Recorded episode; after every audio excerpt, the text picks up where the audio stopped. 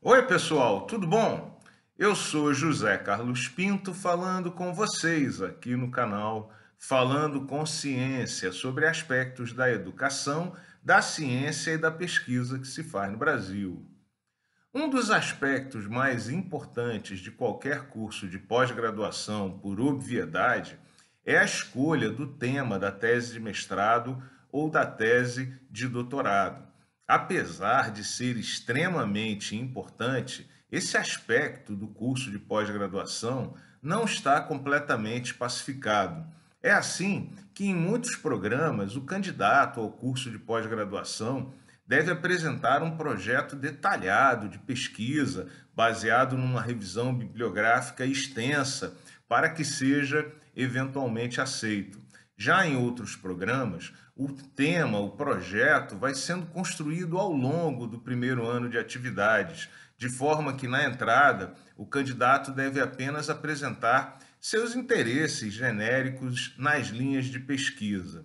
Da mesma forma, em muitos programas, o candidato pós-graduando deve escolher o tema a partir de uma espécie de cardápio apresentado pelo programa ou pelo eventual orientador enquanto em outros programas de pós-graduação, o tema vai também sendo construído e negociado com o orientador ao longo do primeiro ano de atividades. Eu, particularmente, prefiro esse modelo em que o tema vai sendo construído aos poucos e negociado com o eventual orientador. E as razões para essa minha escolha pessoal são várias.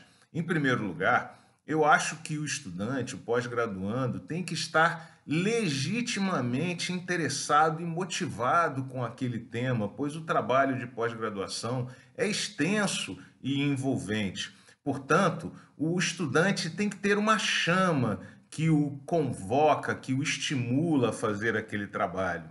Da mesma maneira, o orientador precisa também estar estimulado para conduzir aquela atividade de orientação e ajudar a construir aquela estrutura que o estudante propõe. Além disso, não devemos esquecer que o conhecimento profundo sobre a atividade só é possível depois de leitura cuidadosa e abrangente da literatura disponível, o que normalmente só pode ser feito durante a atividade de pesquisa. E, além do mais, não devemos esquecer que tanto as pessoas quanto a própria área do conhecimento, elas são dinâmicas. Portanto, pode ser que durante a revisão bibliográfica apareçam aspectos que o estudante sequer havia considerado e que o estimulem a fazer uma eventual mudança de rota, da mesma forma que durante a leitura e a revisão podem ficar mais claras as tendências mais relevantes e atuais naquela área em particular.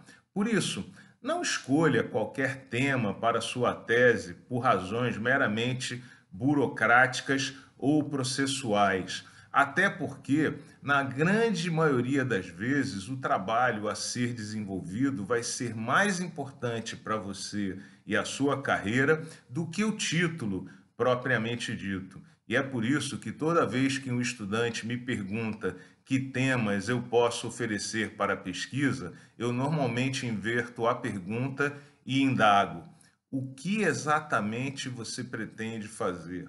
Pense nisso. Um grande abraço e até o próximo vídeo.